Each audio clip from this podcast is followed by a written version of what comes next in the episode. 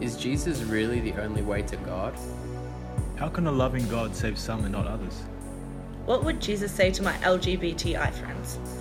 Can I trust the Bible? How can a good God allow suffering? How can I find God's will for my life? Can I lose my faith and what can I do to grow it? If God is sovereign, do we actually have free will? Can women lead in the church? How would a Christian approach sex and dating? You're listening to the Caroline Springs Anglican podcast. Mother's Day has always pretty much sucked for me uh, for the last 20 something years, 28 years, um, since my mum died. But I shared this morning, and I really, really mean it. I almost said this morning, I've always been attracted to older women, but I didn't mean it like that, and I'm glad I didn't. And now I just did.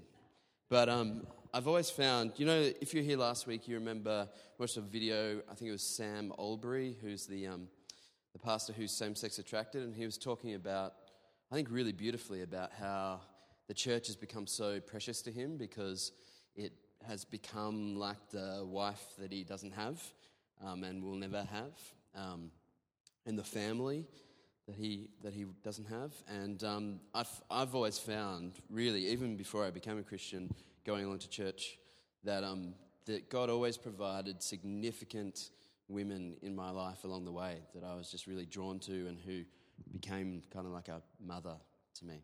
And so um, Mother's Day is redeemed along with everything else um, in God's goodness. Our Mother's Day this afternoon was fun. I said to Renee, I, I kind of ducked out of here early this morning, and because um, Re- Renee always gets stooged on these days because I'm always here all the time. So I was like, right, there's other, there's other people here. I will just leave. And so we got home, and I was like, ah, oh, baby, we can do anything you want. Normally on Sunday, she's really good to me, and she gets me to go and have a rest between services. And I was like, no, we're, we'll do whatever you want. We'll go, we'll go and do something as a family, you know. And she, so she was like, oh, yeah, we should do this and this. And then five minutes later, she was asleep, and she, um, I had to wake her up in order to get up here on time. So um, while she was sleeping, and whenever she's sleeping, me and the kids do stuff that she wouldn't let them do otherwise. And so this this afternoon, we were um, just digging up the garden and making this big wheelbarrow full of mud. Um, and just putting toys in it and mixing it up and getting it all over ourselves and stuff. And w- while we were doing that, we were digging next to the house, and um, and our house uh, is a two-story house. It's the, the church owns it. We live in it, and we were digging next to it, and um, and I noticed right up the wall, this big brick wall, right up there was this massive crack in it, from top to bottom, bottom to top. And if you go into our house, you'll notice these cracks like appear at various locations. And in fact, if you walk around this building, you'll see similar cracks all over the place. And it turns out the Caroline Springs just likes to move around a lot. And um, and I've had to get in touch with some people recently to come out and do, like an engineer to come out and have a look at it and make sure it's not about to fall in on us. And the point of this story is that it turns out that foundations are really important if you're ever going to put something heavy on the ground. Just imagine how, like, our house is a two story house, it's a pretty big house. That's a heavy thing, right? Imagine this building. I don't know how much, how many kilos this building weighs, but it's probably a lot, right? I'm guessing. And so the foundations have to be really solid, and if they're not, and they're not, then you get into a lot of trouble. And at our church, we put a huge amount of weight on God's word. We really pile the weight on. It's triple story, right? And we believe that God's word is not only authoritative over us, but it's transformative in us. It doesn't just tell us what to do, but it changes us as we read it. That's a, that's a big expectation to put on a book. Right? You don't do that with Alice in Wonderland. Thank goodness, because I read that the other night. That is the weirdest book ever. I'm 10% weirder after reading this. But we put a lot of weight on this book. We put a huge expe- expectation on this book. And we as a church exist to make all of life all about Jesus. And we say that that will happen almost primarily as we soak ourselves in the scriptures. It's a big expectation. And so I think part of the reason why this question was so popular when we were asking you guys is because you want to know can we trust this thing? If we're going to put all this weight on it, does it have strong enough foundations to hold the weight? It's a good question. And so tonight I um I spent all week trying to figure out how to get all this information into some kind of semblance of a talk. And last night I finally cracked it. I thought, we'll make it Trinitarian, okay? So I'm pretending to be a Baptist preacher this morning. I've got three points, and my three points are based on the three persons of the Trinity. So I want to talk about the nature of God and the witness of Jesus and the internal testimony of the Holy Spirit, all as they pertain to this book. So every week we encourage you to get this book and to follow along with me. But there, are, I've got about 15 or more passages that I want us to look at. So it's probably just easier for you to look to the screen. Everything will be up there. If you're really quick at flicking around, then grab the Bible. If you don't own a Bible, just take that with you. That's our gift to you. The reason we give these Bibles away, and it does hurt us, like the Bibles aren't cheap.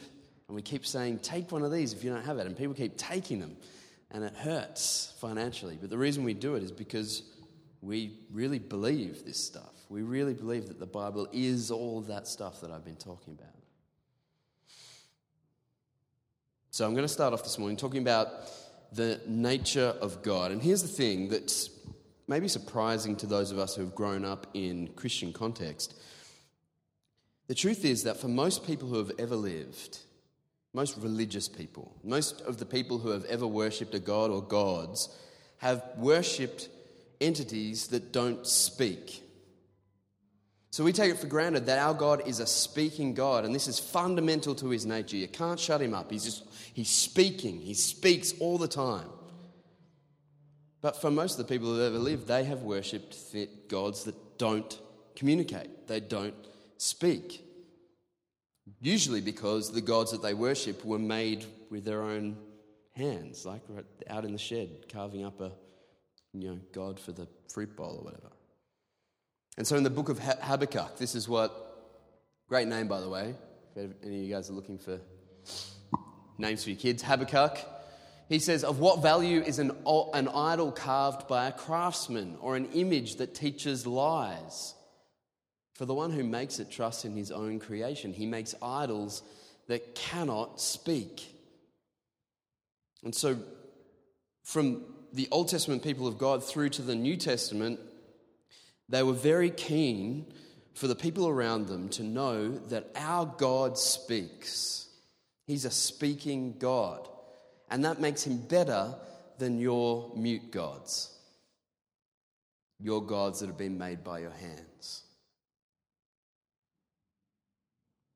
The people of the Old Testament were keen to say, this is the creator God, not some creation of our own making.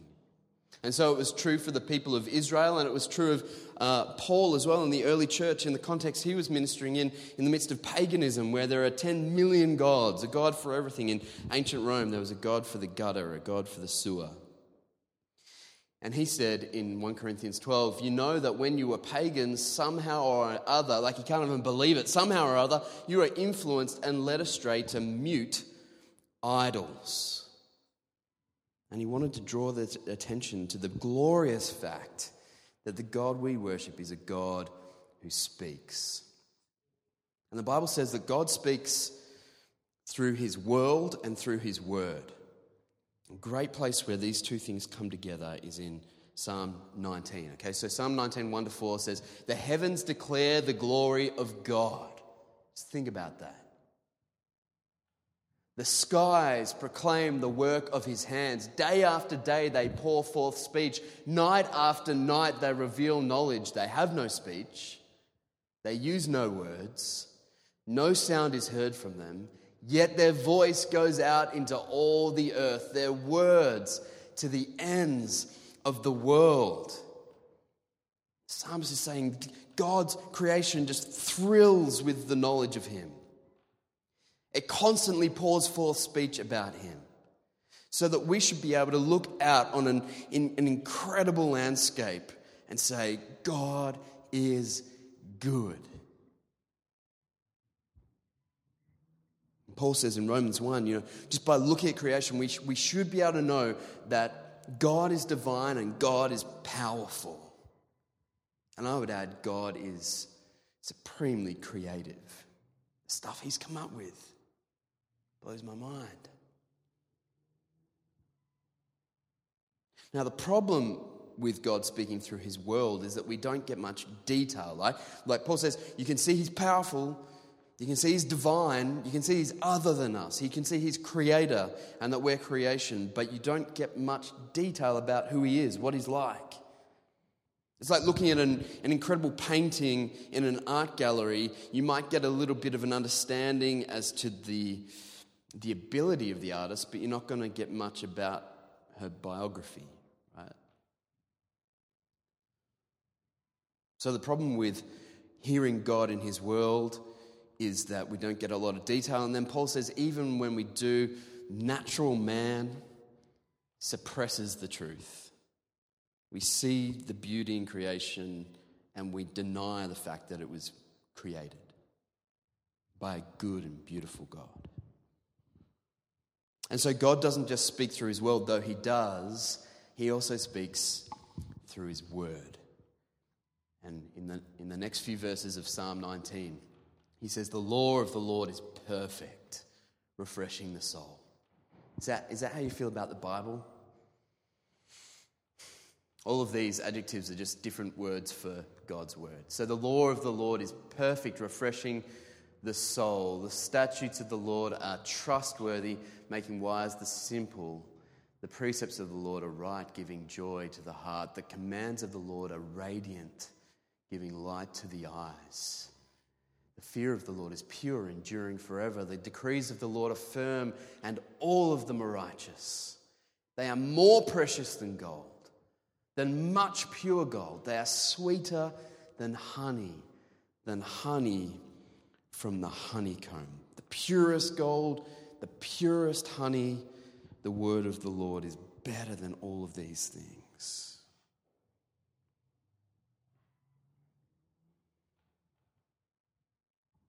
So, the problem we have in our quest to know God, and I believe that everyone on earth wants to know God, whether they suppress that truth or not. Everyone wants to know God. The problem we have is that God is too far above us for us to see Him, to understand Him. He says himself in Isaiah 55, he says, For my thoughts are not your thoughts, neither are your ways my ways, declares the Lord. As the heavens are higher than the earth, so are my ways higher than your ways, and my thoughts than your thoughts. It's easy for us to make ourselves just a lo- little lower than God. How much further away from us is He? What kind of telescope do we need, you know? And the writer in Isaiah says, His ways, His thoughts, His being, His attributes, His personality, they're all as far, as far away from us as the heavens are above the earth. And so, if we're going to know God, we need Him to reveal Himself to us. He's too far away for us to see him clearly. And so much scientific exploration, so much philosophical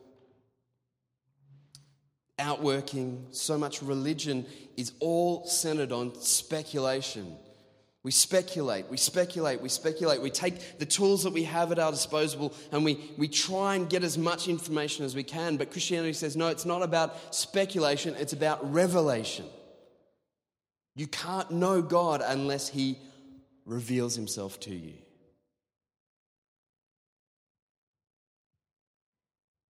I love what Hilary of Poitiers said, fourth century theologian. Only God is a fit witness to himself. Do you get that? Really, I mean, how much could we know apart from God revealing himself to us? None of us is a good enough witness, even the greatest prophet. You want to throw all of your chips in with some great prophet, Prophet Muhammad. You know, he just, he knew so much, but he, no, he doesn't know enough. He can't see clearly enough. We need God to reveal himself to us because only God is a fit witness to himself. And that's why Paul prayed and said to his church in Ephesus in Ephesians 1, he says, I keep asking that the God of our Lord Jesus Christ, the glorious Father, may give you the spirit of wisdom and revelation so that you may know him better. If you want to know God, God is going to have to reveal himself to you. You're just not that good. And so, lucky for us, God, by his very nature, is a speaking God. He's a self revealing God. He wants to make himself known to us, and he has made himself known to us in his world and in his word. So that's a little bit about God's nature as it pertains to the scriptures. Now, I want to look at the witness of Jesus. So during Easter, we talked about at length about how Jesus is trustworthy, how we can trust in his life, death, burial, and resurrection. And we came to the conclusion that he's, he's no lunatic, he's no liar, he's actually the Lord, and as the Lord, we can put our trust in him, as the Lord, we can follow him, become disciples of him, and obey him. And so it matters to us what Jesus thinks about the scriptures. If Jesus doesn't buy into the scriptures, then we shouldn't either. Doesn't matter what you've heard before, doesn't matter what the Bible says about itself. If Jesus isn't into it, then neither should we be because we're his disciples. And the incredible thing about Jesus is that he is described in the Bible as a kind of living and breathing Bible. We have the Word of God and we have the Word of God. You know, John introduces Jesus in that great prologue to his gospel. He says, In the beginning was the Word. That in some sense, Jesus is Scripture. Not that he's contained by Scripture like some kind of finite ink on paper, but that he, when he speaks, reveals God in the same way that the Scripture does. He says incredible things like in John uh, 14. He says, I am the way and the truth and the life. No one comes to the Father except through me.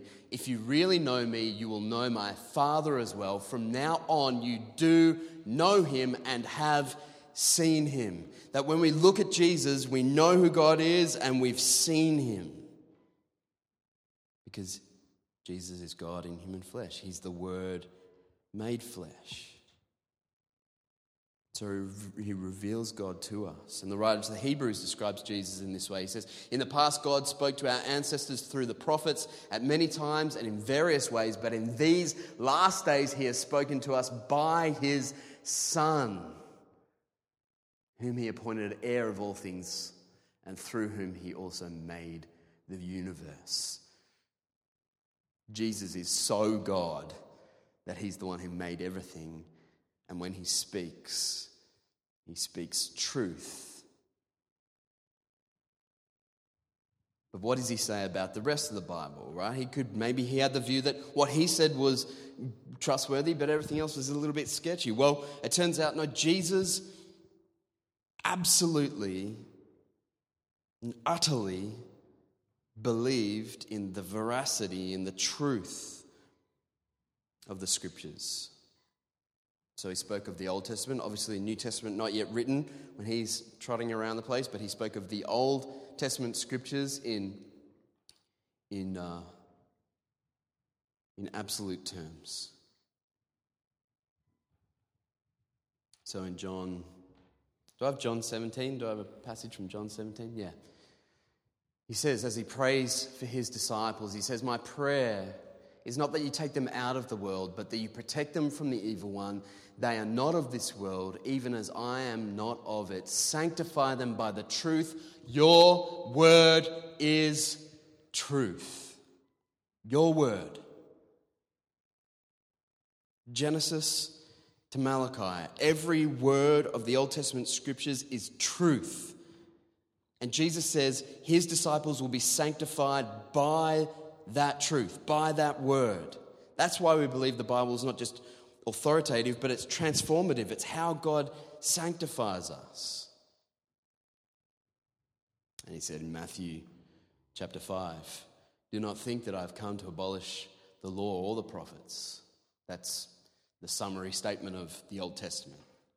I've not come to abolish them, but to fulfill them.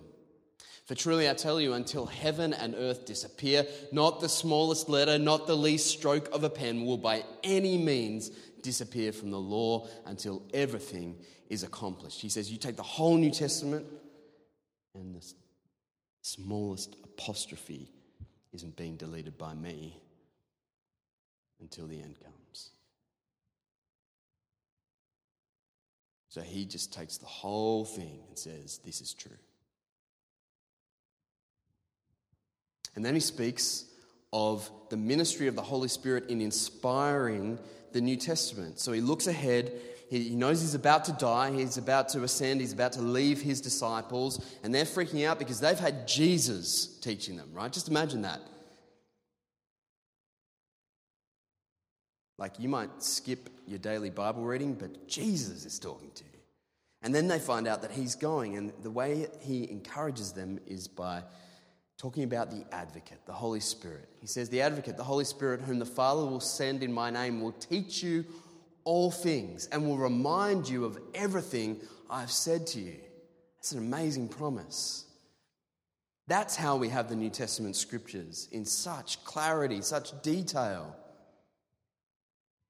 There are two things going on. There's the, these, the incredible ability of first century people to remember massive amounts of data that we can never dream of. Like, we're all morons. Can we just admit that? We've got every, all kinds of devices to remind us of stuff, which has meant that we don't remember anything. Whereas these guys didn't have that. They knew that they had the oracles of God. Yes, they had them written down, but most of the time they were transmitted orally, and so they had to remember them. And you just it blows my mind that the Pharisees memorized the Old Testament. The Old Testament, not like a memory verse. So they had that going for them, and then they had this great promise from God. God was going to superintend the process so that nothing was lost. The Spirit, who is the inspirer of the word, would remind them of everything And again, he gave them more comfort when speaking of the Holy Spirit that was to come. He said in uh, John, what is it? 15, 26. When the advocate comes, whom I will send to you from the Father, the Spirit of truth who goes out from the Father, he will testify about me. And really, that's what every inspired writer from Genesis to Revelation was on about. They were on about that. Remember when Jesus risen from the dead and he's walking along the road to Emmaus, he comes across a couple of his disciples. They don't really recognize him, but what does he do? While he's walking with them, he opens the scriptures and he shows them how all of the scriptures were about him. That's the crazy thing about the Bible 66 different books written over thousands of years in different cultures with different influences and yet, they all have the same theme. They all have the same big idea. They all point to Jesus. It's one big testimony about the lordship of Jesus. Now, that just doesn't happen unless God is overseeing the process. It wasn't only Jesus who affirmed the veracity of the New Testament, his own apostles spoke in astounding ways. If you think about the culture, first century Judaism, They're, viewed the scriptures with, with more devotion than we do. Much more. They considered them to actually be holy. Holy Bible wasn't just a title, it was for real. Like, God ensured that the Old Testament was kept under lock and key in the tabernacle and then in the temple so that no one would mess with his word, so that they could be absolutely sure that this is words that he had spoken. And so the scriptures became for Jews something very sacred.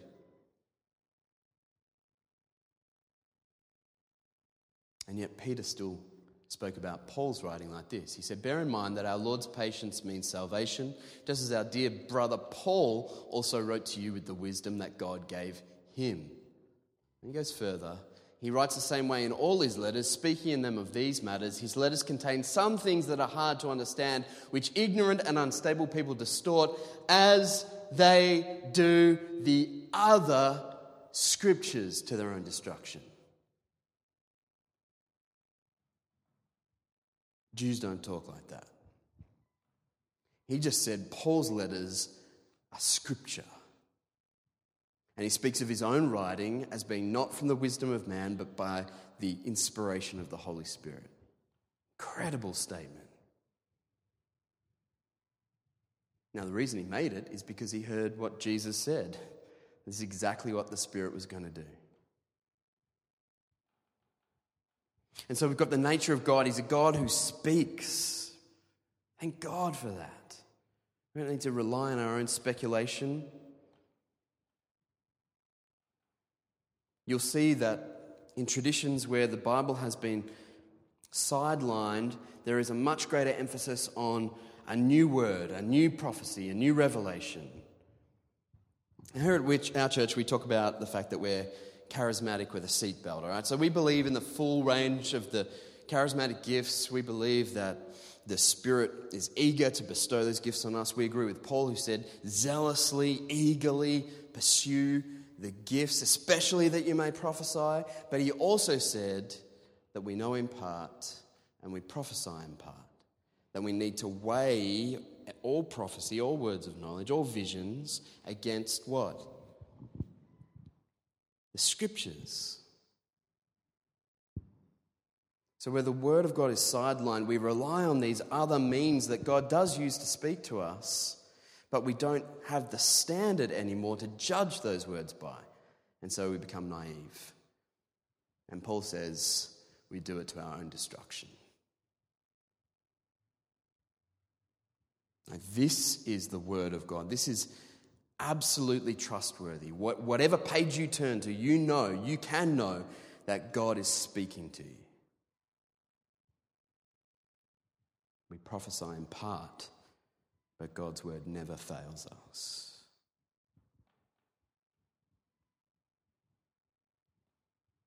So Jesus truly believed in the trustworthiness of the scriptures, Old Testament and the new that was to come. And so this is why I get very irritated by people who call themselves Christian leaders, and I'm surrounded by them in my own denomination People who call themselves not only Christian leaders, but disciples of Jesus, who say, Yes, I'm a follower of Jesus, but I don't accept the authority of the scriptures. And they don't seem like disciples to me, they seem like traitors.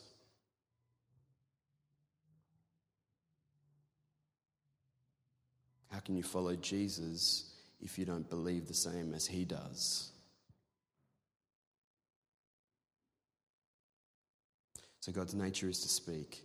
Jesus absolutely, absolutely and utterly affirmed the trustworthiness of the scriptures. And now I want to talk about something that has only really occurred to me in recent years. I think five or six years ago, I would just stop the sermon there.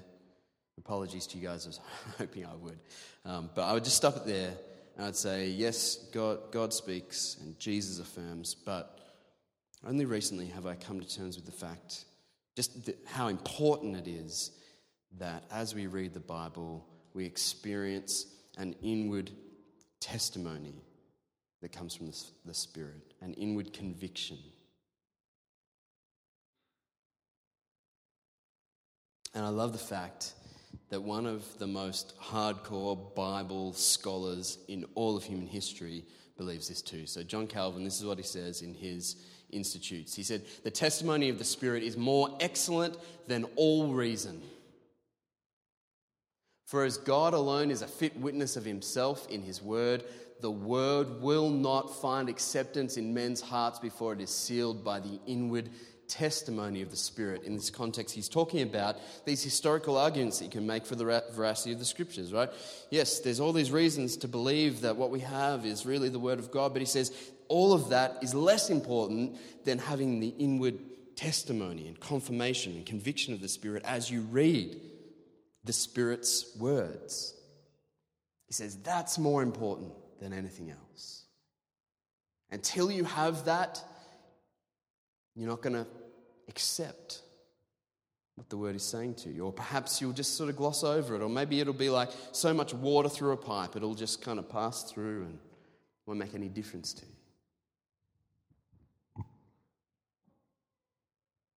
And so, what I, what I believe we ought to be doing as we read the Bible, and I hope you're reading the Bible, as we read the Bible, we need to be praying, Holy Spirit, please illuminate the darkness.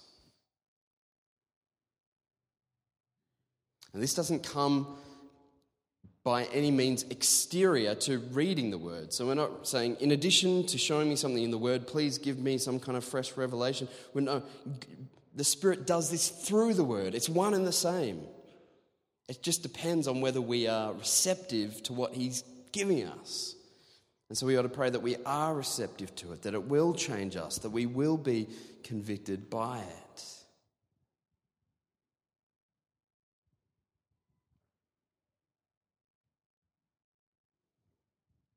Yeah, so Jesus in Matthew 16 you know, he's asking his disciples, Who do people say I am? And they're like, Well, some people think you're John the Baptist, and some people think you're Elijah. And he says, Who, who do you say I am? And Simon Peter answered, You are the Messiah, the Son of the living God. Jesus replied, Blessed are you, Simon, son of Jonah, for this was not revealed to you by flesh and blood, but by my Father in heaven. Now, how many of us I'm just the chief of sinners. How many of us read down, sit down to read God's word and we're just doing flesh and blood work?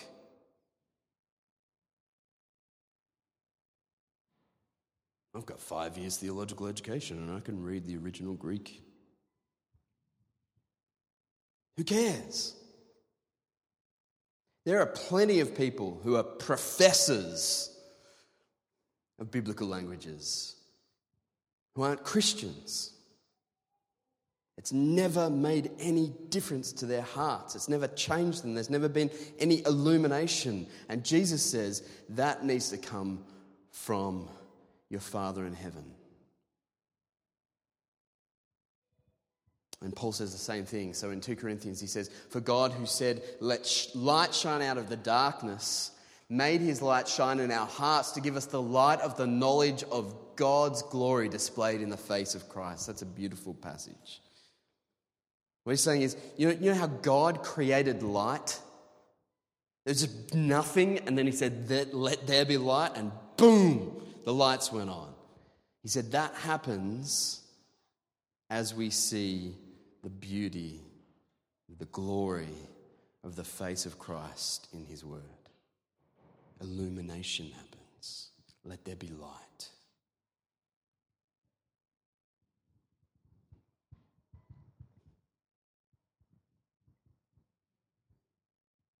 And we can't talk about the Bible without having the, the 2 Timothy chapter 3, all right? So, Paul's talking to his, his son in the faith, his little protege, loves him so much. He's dropped him into Ephesus. The church is crazy. There's all kinds of false teachers running around, and there's like this fertility cult where the women are all priestesses and they're trying to take over the church. And he's just, he, uh, like, I can just, he just feels for him, right? And so he's trying to give him advice in his pastoral epistles. And what he encourages him to do is to keep preaching the word. Preach in season and out of season, when you feel like it, when you don't feel like it, when it's working, when it's not working, when there's a church full of people and when no one turns up. He's just encouraging, be a man of the word, be a good workman. And he encourages him to to keep preaching what he knows, to keep preaching what he's become convinced of, because you know those from whom you learned it, and how from infancy you have known the holy scriptures, which are able to make you wise for salvation through faith in Jesus Christ. And here it comes all scripture, Genesis to Revelation, is God breathed and is useful for teaching, rebuking, correcting, and training in righteousness, so the servant of God may be thoroughly equipped for every good work. If you're a disciple of Jesus here tonight, you want that. You want to be equipped for every good work. Ephesians 2, verse 10, Paul describes how before the foundation of the world, God set out for each one of you these works, these good works that He wants you to walk in. And if you want to be able to walk in them, then you need to be equipped. And he says, You will be equipped as you are rebuked and taught and corrected and trained in righteousness. To be trained in righteousness is just to be made more like Jesus, the only righteous one. He says, All of this is on tap every time you open the Bible.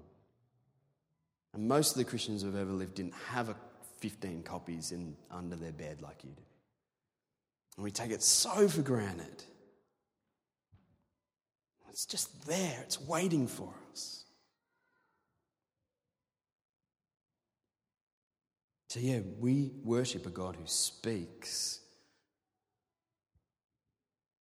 And he speaks in such a way that we can understand. That's the other incredible thing. I don't know if you've ever tried to read another language or just some kind of textbook that was way above your head. You're doing a five year course at uni and you start in year one in the five, fifth year textbook and it's just gobbledygook. That's how God could speak to us if he was worried about his position. But no, he condescends to us and speaks to us in our language. It's crazy. Jesus testified to the truth and goodness and beauty of the, the Word of God. And as we read it, we pray that God would give us by His Spirit that inner conviction, that inner testimony that this is true.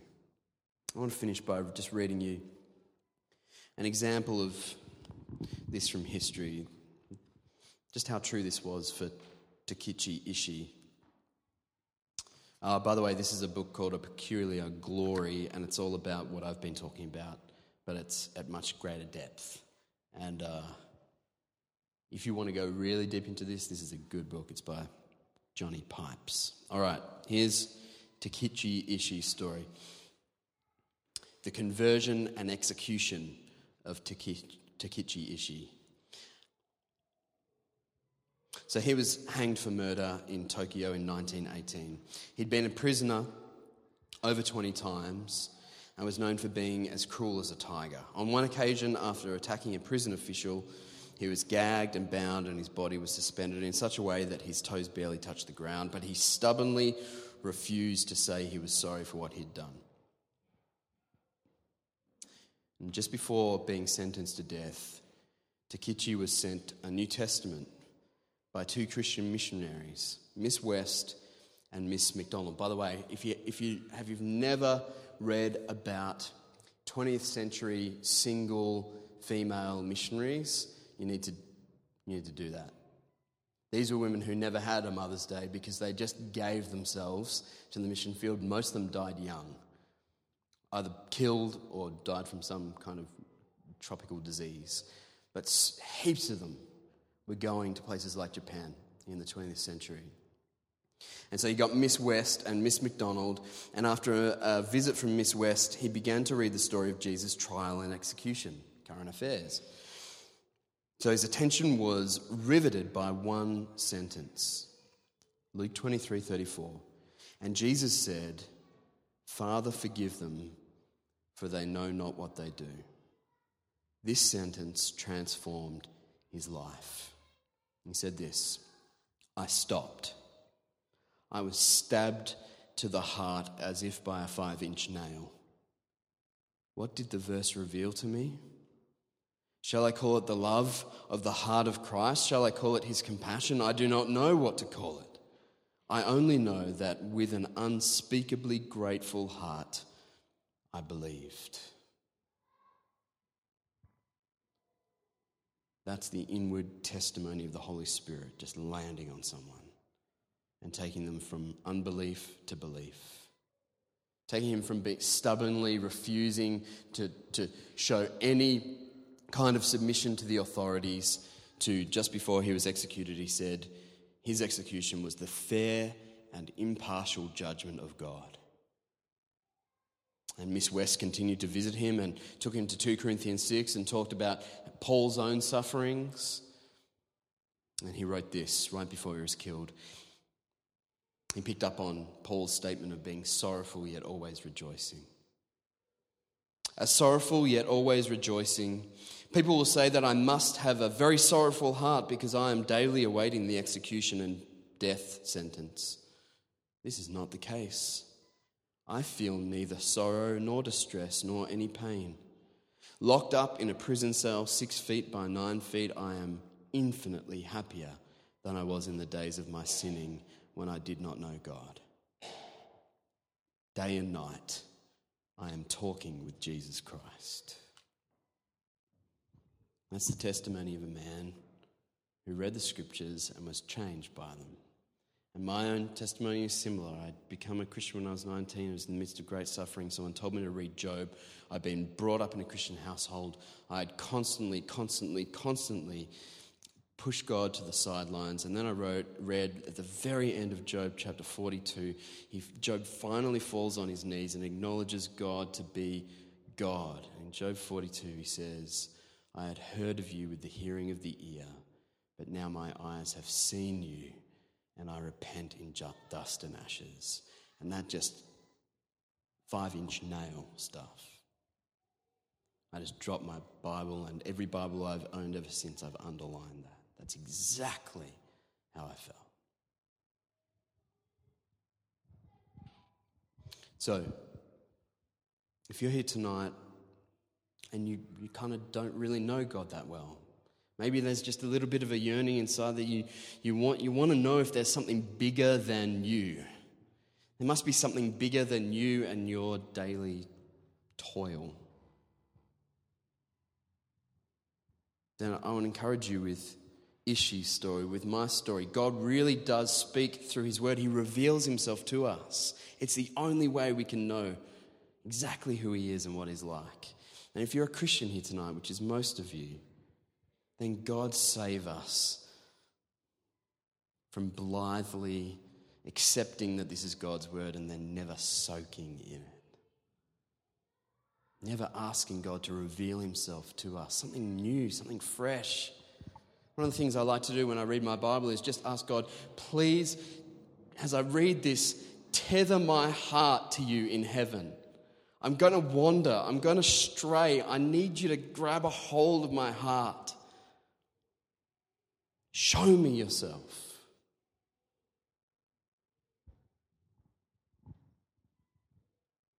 I'd love that to be true of us. Otherwise, all of our talk about being a Bible church is just cheap talk.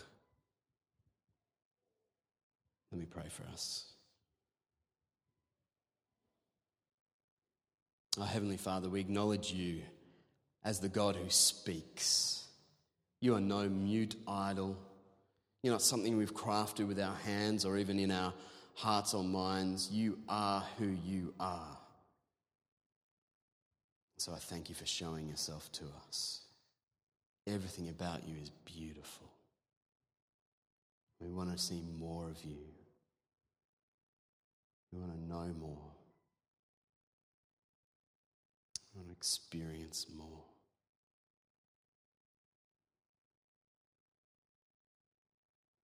Father, I thank you that we can put our trust in this word that you've given to us.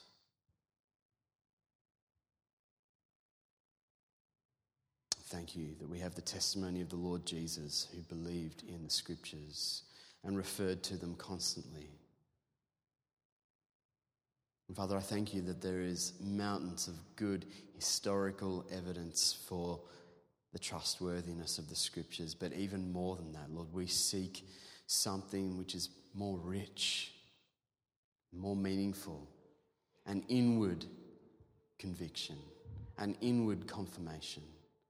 Lord, I pray for each one of these brothers and sisters gathered here tonight that as they open the word this week, that you would give them that. Perhaps for the first time, that sweet serenity of knowing your voice, your voice speaking to us on every page. We can trust this.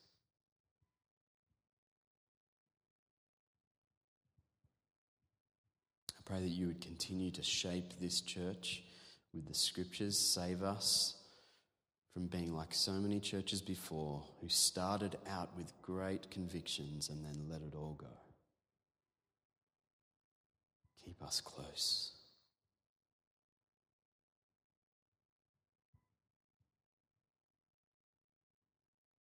And as we look ahead to the, uh, the next six weeks of this series, we pray that your word would speak to us. It is our highest authority, and without it, we are lost. So please continue to speak. May your word be a light for our path. We pray these things in Jesus' name. Amen.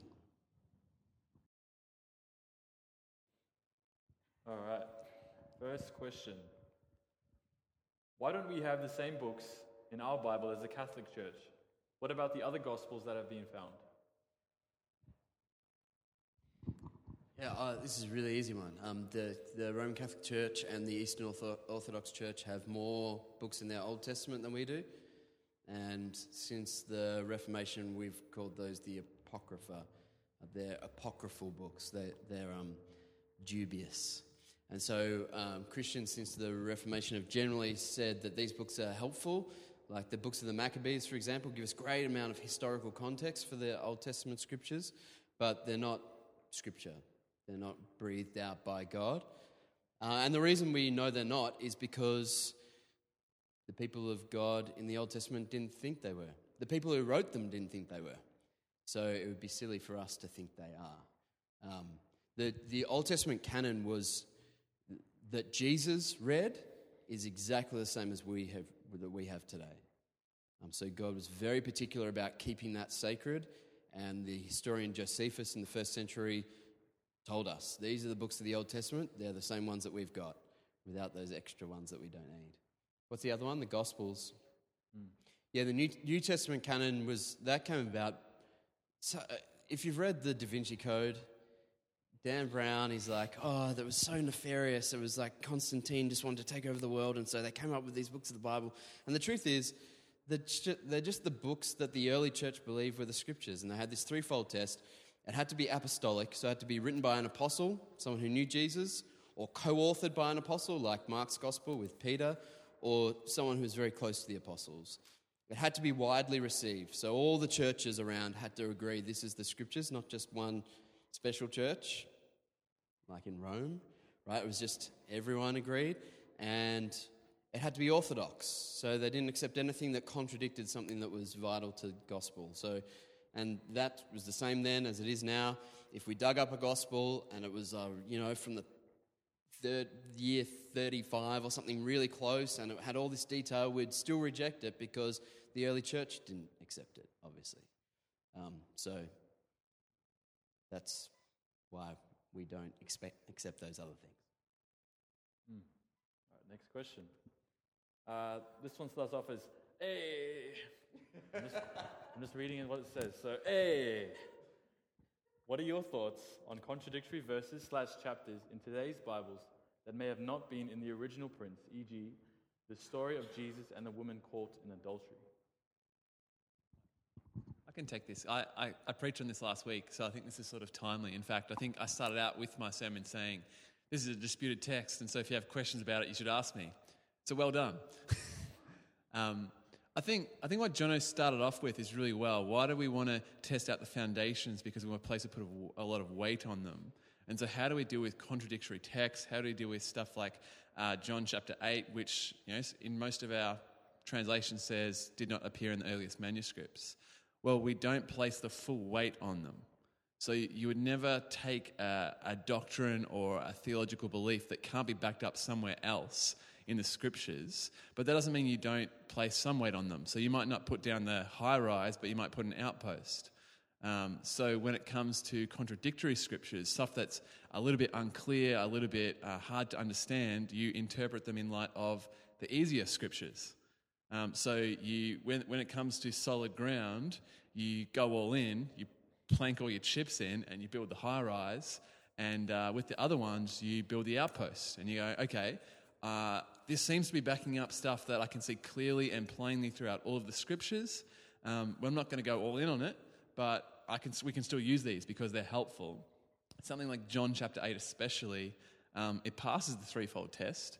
We just don't know who wrote it. so in some manuscripts, it rocks up in John, in some, it rocks up in Luke, and others. Um, that's why we we say it did not appear in the earliest manuscripts. Um, now, there's some like, I think, uh, Matthew's Great Commission. Is Matthew's the one with the, like the snakes and stuff? Mark, okay. So what would you do with that? Well, you probably don't go all in on that and start like a snake handling church, right? Like that's probably not what you do with that. You go, okay, uh, this is going to tell me something. I'm going to interpret it in light of the easier to understand scriptures.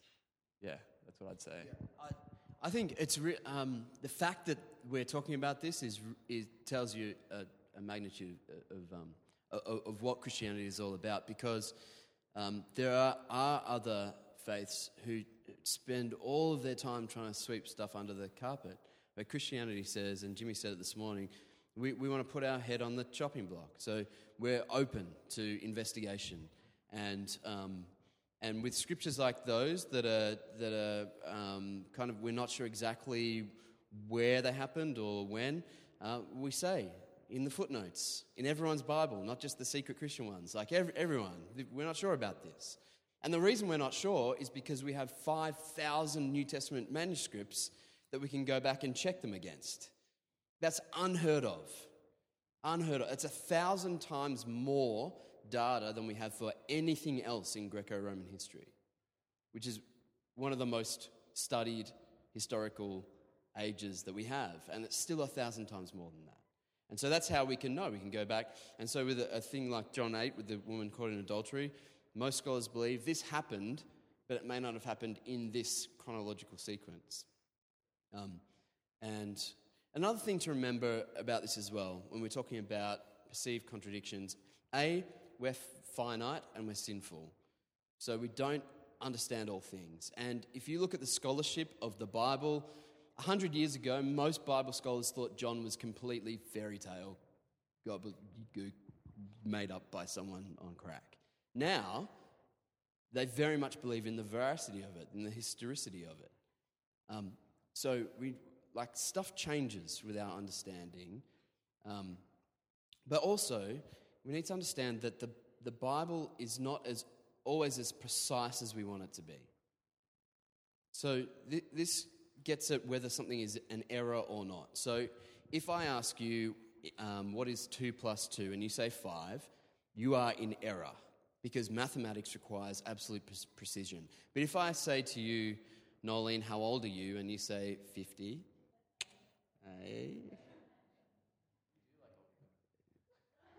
I do. Um, if someone asks me, how old are you? And I say 36, they don't say, ah, ah, 36 and two months, right? Because in that context, I'm not trying to be absolutely precise. And much of what the Bible is communicating is not in scientific, mathematical, precise language. It's employing all kinds of things like parable and story and poetry and, um, and paraphrase of situations, and it uses language that we all use all the time and don't have a problem with. So it's good to, to we've got to understand what we're reading before we start poking holes in it. And I think the Bible time and again stands up to our scrutiny. I think the next one was part of that. It's referring to the stories like the one of the woman caught in adultery, and it says, Are they to be trusted?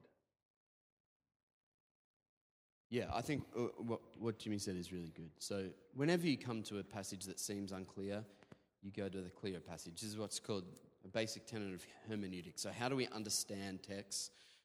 Well, if we've got clear ones that talk about the same thing that the unclear one is talking about, then we use that to interpret this. And the Bible constantly interprets itself. New Testament writers will interpret the Old Testament, and so, um, so I, I, I fully agree with what Jimmy said. We wouldn't build a whole doctrine on some of these disputed texts, but the great thing is that there aren't any that we build doctrines on. There are no doctrines that we believe about God and Jesus and salvation and the church. There's, none of them are disputed, are based on disputed texts. So we have so many manuscripts that 99% of the words in the scriptures are, can be traced back to the original, and the 1% that are left over uh, don't have any bearing on what we actually believe about God or anything else. That's staggering if you know anything about any other text in history. And it's another reason I think God must have done this, because this doesn't happen otherwise. This, this amount of information we have, manuscripts and hi- historical um, fiber, just doesn't happen anywhere else in literature. It's crazy. All right. The next one's sort of a two-parter. I'll read it. It sounded to me like you were saying that the Bible is true because it says it's true. Then, in the Holy Spirit section, it sounded like you were saying that unless you were convinced inwardly that the Bible is true, then you can't know. Is that what you meant? Um, was I saying the Bible is true because it says it's true? Yes, I was saying that. Um, which, by the way, let me just do a little tangent because I know I have had multiple occasions where I've been talking to someone who's not a Christian and they've said, Stop quoting the Bible, I don't believe in the Bible. And they'll say, You're just arguing in a circle, right? How do we believe the Bible? Because the Bible says it's true. Um, and that's a logical inconsistency. What you do with those people, this is a great little trick. You just say to them, What do you think we should do? What, how, how, how should we find out what's true? And they'll say, Well, we should use our reason. And you can say, And why should we do that? And they'll say, Because it's rational. And they've just argued in the same circle. Because it's impossible to make any kind of argument that isn't circular. It really is. And the reason we say the, we refer to the Bible is because God is the only fit witness to himself. We've got, apart from speculation, we can't know these things. We have to rely on his revelation. So I was saying the Bible is true because it says it's true, and I stand by that. Um, if the Holy Spirit doesn't give you an inner conviction, then you won't believe it's true. Yes. So I'm assuming that for Christians, um, you believe what the Bible says about itself because the Spirit is working to illuminate you inwardly. Those two things go together. Uh, you can read the Bible your whole life and never believe any of it unless the Spirit is giving you that illumination. So I don't think it's either or, it's both and. Yeah, we, we believe the Bible is true, and we quote the Bible in saying that because we believe it's the highest authority in that God speaks, right? Because when we, when we appeal in arguments, that's what we do. We appeal to different authorities. Well, NASA says this, and the uh, APA says this, and the police say that, right?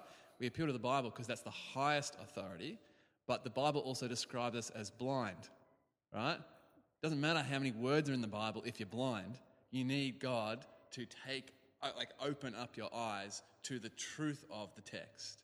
So the Bible is true because it's the highest authority, but we can only see it as true when God opens our eyes and opens our hearts and opens up our ears to its truth. Uh, the next one. Why should we trust these scriptures when other religions have similar scriptures? Good, good question. Um,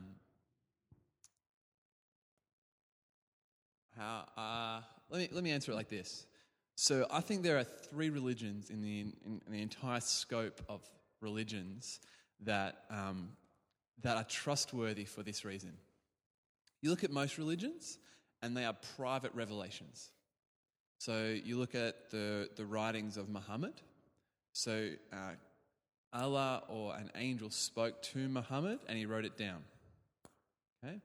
You look at the writings of uh, Buddha, private revelation, and they were, they were written down. Um, and you, you, see this sort of pattern time and time again. A celestial being spoke to someone and they wrote it down, and you can't really verify it. Okay? It's, it's an uh, unfalsifiable. So it can't be shown to be true or to be false. You sort of just have to take it on their word. There are three religions that don't do that, I think Judaism, Christianity, and uh, Mormons. Now, Mormonism, you can just throw out, right? Because its writings have been shown to be historically false time and time again. Historians just, some of the claims that Joseph Smith came up with are just rubbish, right? Just historically. Christians say, yeah, Judaism, yeah, we're down with that, right? But the thing with both Judaism and Christianity and Mormonism, right? They put their head on the chopping block and says, prove me false. So why do we hold the Christian scriptures to be the scriptures? Is because it puts its head on the chopping block. And unlike Mormonism, right, it stacks up. Time and time again, what we see in history, the way it describes certain events, the way things have happened, the things that have been discovered, like it stacks up. The history is on its side. So, why do we hold these scriptures um, from a historical point of view? Because the head's on the chopping block and our heads are still on. That's why. Would you add to that? No. All right, next question. What do we lose if we don't hold to the scriptures, i.e., don't trust them?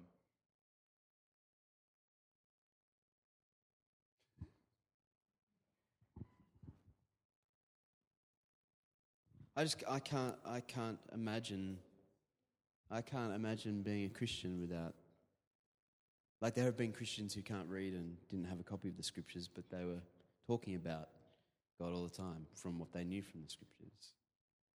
Just, there, there, there, actually, there isn't a Christian faith apart from the scriptures.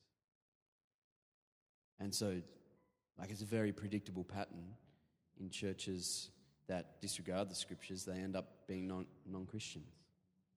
They end up being a club for people who like other old white people or whatever, whatever it is. And um, they die. There's churches dying every week. And most of them have gotten rid of their love for and dependence on the Word of God. If God's not revealing Himself to you, you don't know anything about it. Therefore, you don't have a relationship with Him. He's not speaking to you. And yeah, I don't, I don't know. Does anyone else have uh, any ideas? You lose everything. You lose the scriptures, you lose every promise that God has promised. So you have nothing to base your hope on. You've got nothing to base your assurance on. You've got nothing to base your salvation on. You've got no hope of knowing God outside of your feelings, right? And feelings are good, but um, my feelings are inconsistent at best, right? My wife is laughing at me because I usually say they lie to us. I've updated my language. Um, I think if you don't hold fast to the Word of God, like you won't, you won't stay a Christian, not for very long. Um, there's a predictable pattern. And this, the scary thing is, right, we say this and we go, yeah, of course. We, we, we're, we're the kind of people who hold fast to the Word of God. But uh, numerous studies show that biblical literacy is plummeting. Most Christians don't know their Bible. Okay? And so we, we hear about the Pharisees and how they like had memorized the, the Torah and the Old Testament, and we go, wow, that's crazy. But it shouldn't be crazy. Like we should know the Word of God richly and deeply so that we can know the promises of God and the assurance of Him, and we could know Him intimately. There are treasures that we miss out on because we simply don't see them. All right, final question. What is the historical evidence for the Bible? Uh, I, I don't know. I think I probably covered it. The, the Old Testament, signed and sealed, the one that Jesus read is the one we have. New Testament, more manuscript evidence for it than anything else in history. Um, it's like it might be good for some of you for your own sense of confidence to look into some of this stuff.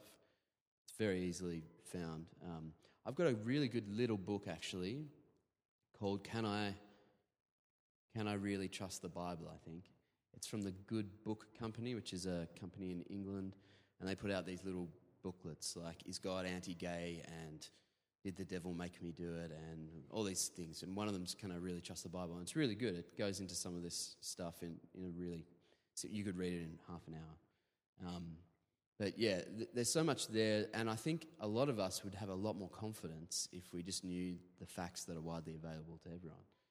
Um, probably not much more I need to say on that. But you can, you really can trust the historicity of the Bible.